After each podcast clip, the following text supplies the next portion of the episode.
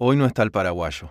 Llego y en la garita un pibe de 20, 20 y pico, flaco como las 6 de la tarde, con el pantalón y la camisa que le cuelgan. Cuando me saluda, casi ni se le entiende lo que dice. Se le ve que son las primeras palabras que largan muchas horas. Me hago un mate. ¿Todo bien? Le pongo a Sil. Recién me contesta al rato. Sí, no más eso. Sí. Mediodía. El barrio entero hace la plancha. Los laburantes se ponen a almorzar. La gente se encierra. Ya casi ni pasan autos. Yo también almuerzo y ando medio cabeceando, echado en la silla, con este calor de la chapa resbalándome por todos lados. Cuando se lo siente al grito. Un grito bien fuerte de mujer que me despabila como un cuchillazo. Enseguida otro. Apenas me doy cuenta de que viene de lo de Lucila, abro la puerta. Me planto a un costado y miro. Pero al final no me muevo de ahí. Nadie me dijo si meterme o no cuando hay quilombo en una casa. Así que sigo un rato así, casi sin respirar, mirando para allá, hasta que veo que sale la mucama. Cruza, viene rápido para la garita. Hola, señor. Hola, ¿todo bien? Más o menos, dice con la frente toda empapada. Se metió una rata en la casa y la señora está como loca. Me pidió que lo busque a usted, a ver si nos puede dar una mano. ¿Puede ser? Ah, mierda. Me desinflo. Así que era eso. Tanto espamento por un... La chica me sigue mirando como si rogara. Me debe ver que no la quiero acompañar. Por favor, no tenemos a nadie que nos ayude. Miro la hora. Bueno, si son cinco minutos. Sí, por favor. Agarro la llave. Cinco minutos, dice. Le sigo la sombra por la calle. Cuando abre la puerta al costado del portón le pido permiso, pero ella ni mira y sigue caminando apurada por el piso de lajas. Pienso que me va a hacer entrar por el frente, pero apenas estamos ahí dobla. Pasamos por una galería llena de plantas al lado de la casa y frena cuando le damos la vuelta. Se arrima a una puerta, trata de abrirla, no puede. Mete una llave, tampoco. Miro la ventana, Adentro una cocina, mezclada con nuestro reflejo en el vidrio. Y atrás, también reflejado, el fondo, una pileta enorme pero vacía, con un poco de agua sucia de lluvia, y la parte del quincho que no se ve desde la garita. La rata está acá, dice la chica forcejeando. ¿Querés que pruebe yo? No, se ve que está puesta la traba de adentro. Y se pone derecha. Venga. Damos la misma vuelta que antes, pero ahora al revés. Cruzamos todo a un costado de la casa hasta volver a la puerta del frente, y ahí abre con un empujón. Pase. Adentro todo oscuro. Todas las ventanas con las persianas bajas. Olor a madera vieja, a cartón mojado, a encierro de muchos meses. Doy dos o tres pasos sin ver nada, con los ojos medio ciegos después de lo brillante del sol hasta que por fin se me acostumbran a la oscuridad. Entonces veo.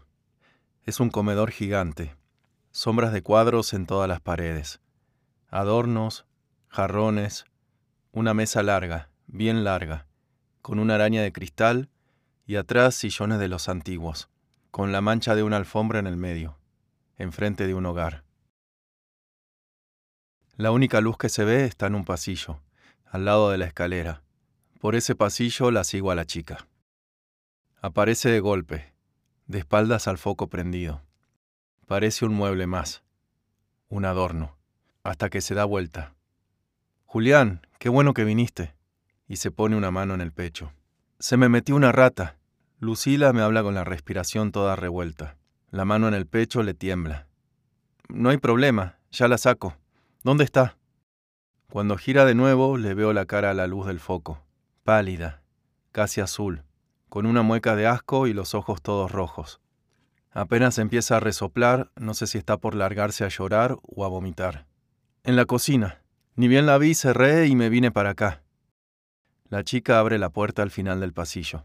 Venga, me mira desde allá. Yo voy. Atrás otro pasillo, con varias puertas a los costados. Acá por lo menos hay luz. Entra de lleno el sol por la ventana al fondo. Yo la sigo a la chica hasta que Lucila frena a la altura de la segunda puerta. Es ahí en la última. Por favor, Julián, si me sacás a ese bicho de... traga aire. Si me lo sacás, no hay problema. Y avanzo solo. Ustedes métanse allá y cierren bien por las dudas. Las dos se alejan y antes de encerrarse en el comedor, Lucila asoma la cabeza. Julián, mil gracias, en serio. Y cierra. La cocina es mucho más grande de lo que se veía de afuera. Las ventanas brillan fuerte por el sol y hay una heladera plateada de dos puertas con una pantalla en el medio. Muebles vidriados de madera barnizada. Un horno de acero con medidores, tan ancho que parece industrial. Pero recién me quedo duro cuando veo que al fondo, atrás de la mesa, hay una parrilla. Enorme, con tapa y firuletes de hierro, empotrada en la pared.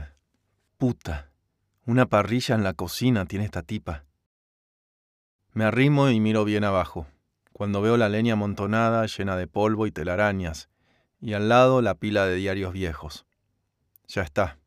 Me juego un dedo a que el bicho está acá. Agarro un par de diarios y los aprieto en la base de las dos puertas, la que da al pasillo y la que da al parque. Después, por las dudas, me fijo bien abajo de las mesadas. También abro los muebles. Las alacenas de arriba y las de abajo. Están llenas de frascos, paquetes, chiches que nunca vi. Pero nomás cuando paso por la heladera me quedo. Entre la parva de imanes de distintos países, una foto de ella. Lucila hace muchos años, cuando debía andar más o menos por mi edad, abrazada a un rubio grandote de ojos claros como ella. Y atrás un río, y atrás del río un montón de edificios altísimos rojos por el sol que cae. El tipo debe ser el de la silla de ruedas, y ya en la foto se le nota que es bastante más grande que ella. Lucila casi parece una nena en comparación. Era linda esta tipa. Linda de verdad. El pelo negro revuelto por el viento, los ojos celestes enormes, una remera blanca, una campera marrón, un medallón dorado colgado entre los pechos, hundiéndole la remera. Entonces siento un ruido en la parrilla, como algo que raspa. Vuelvo, me arrodillo, empiezo a sacar troncos. Lo saco con una mano y con la otra sostengo un leño bien gauchito para darle un mazazo al bicho apenas se quiera escabullir. Cuando empiezan a quedar pocos, lo saco muy despacio, muy seguro de que tiene que estar acá. Y cuando ya se ve el piso, cuando nomás me deben quedar cinco o seis por sacar, le veo la cola. Se mueve como un látigo y enseguida sale disparada. Pasa por abajo del tronco de mi lado y levanto el brazo. ¡Pam! Se la doy de lleno. Es chica, como una zapatilla de bebé. Limpio las tripas con un papel de diario. En el mismo diario la envuelvo. Pienso en apilar la leña de nuevo, pero ya a las dos menos cuarto. Puta, casi veinte minutos que salí de la garita. Cruzo el pasillo, toco la puerta del comedor. ¿Lucila? No contestan. Abro. En el comedor la oscuridad. Hola. Silencio. Sigo avanzando hasta que veo una sombra del otro lado de la mesa. La sombra me habla. Julián. Es ella. Se levanta, se acerca. ¿Y? Ya está. Tengo el bollo de diario en la mano. Ya la agarré. Ay, qué bueno. Seguro de que pero se queda callada cuando me ve la mano, el bollo de diario que tengo en la mano. Lo aprieto. Retrocede. ¡Celes! grita. No contesta nadie. ¡Celes! grita otra vez, casi con histeria. Entonces la mucama baja las escaleras. ¿Sí? Lucila sigue toda enroscada en la oscuridad. ¿Le abrís, por favor? Y ni bien me alejo, la siento que me mira. No sé cómo agradecerte esto, Julián. En serio, me salvaste. Cuando la mucama abre la puerta del frente, la luz del día entra al comedor como un grito. En la calle la chica me mira de refilón. Muchas gracias. Menos mal que vino, si no... y mira como cansada para la casa. Tiro la rata en el tacho de la esquina. Después busco mi libreta. Casa de Lucila. Lujo rata. Y en el renglón de abajo, marido por ningún lado.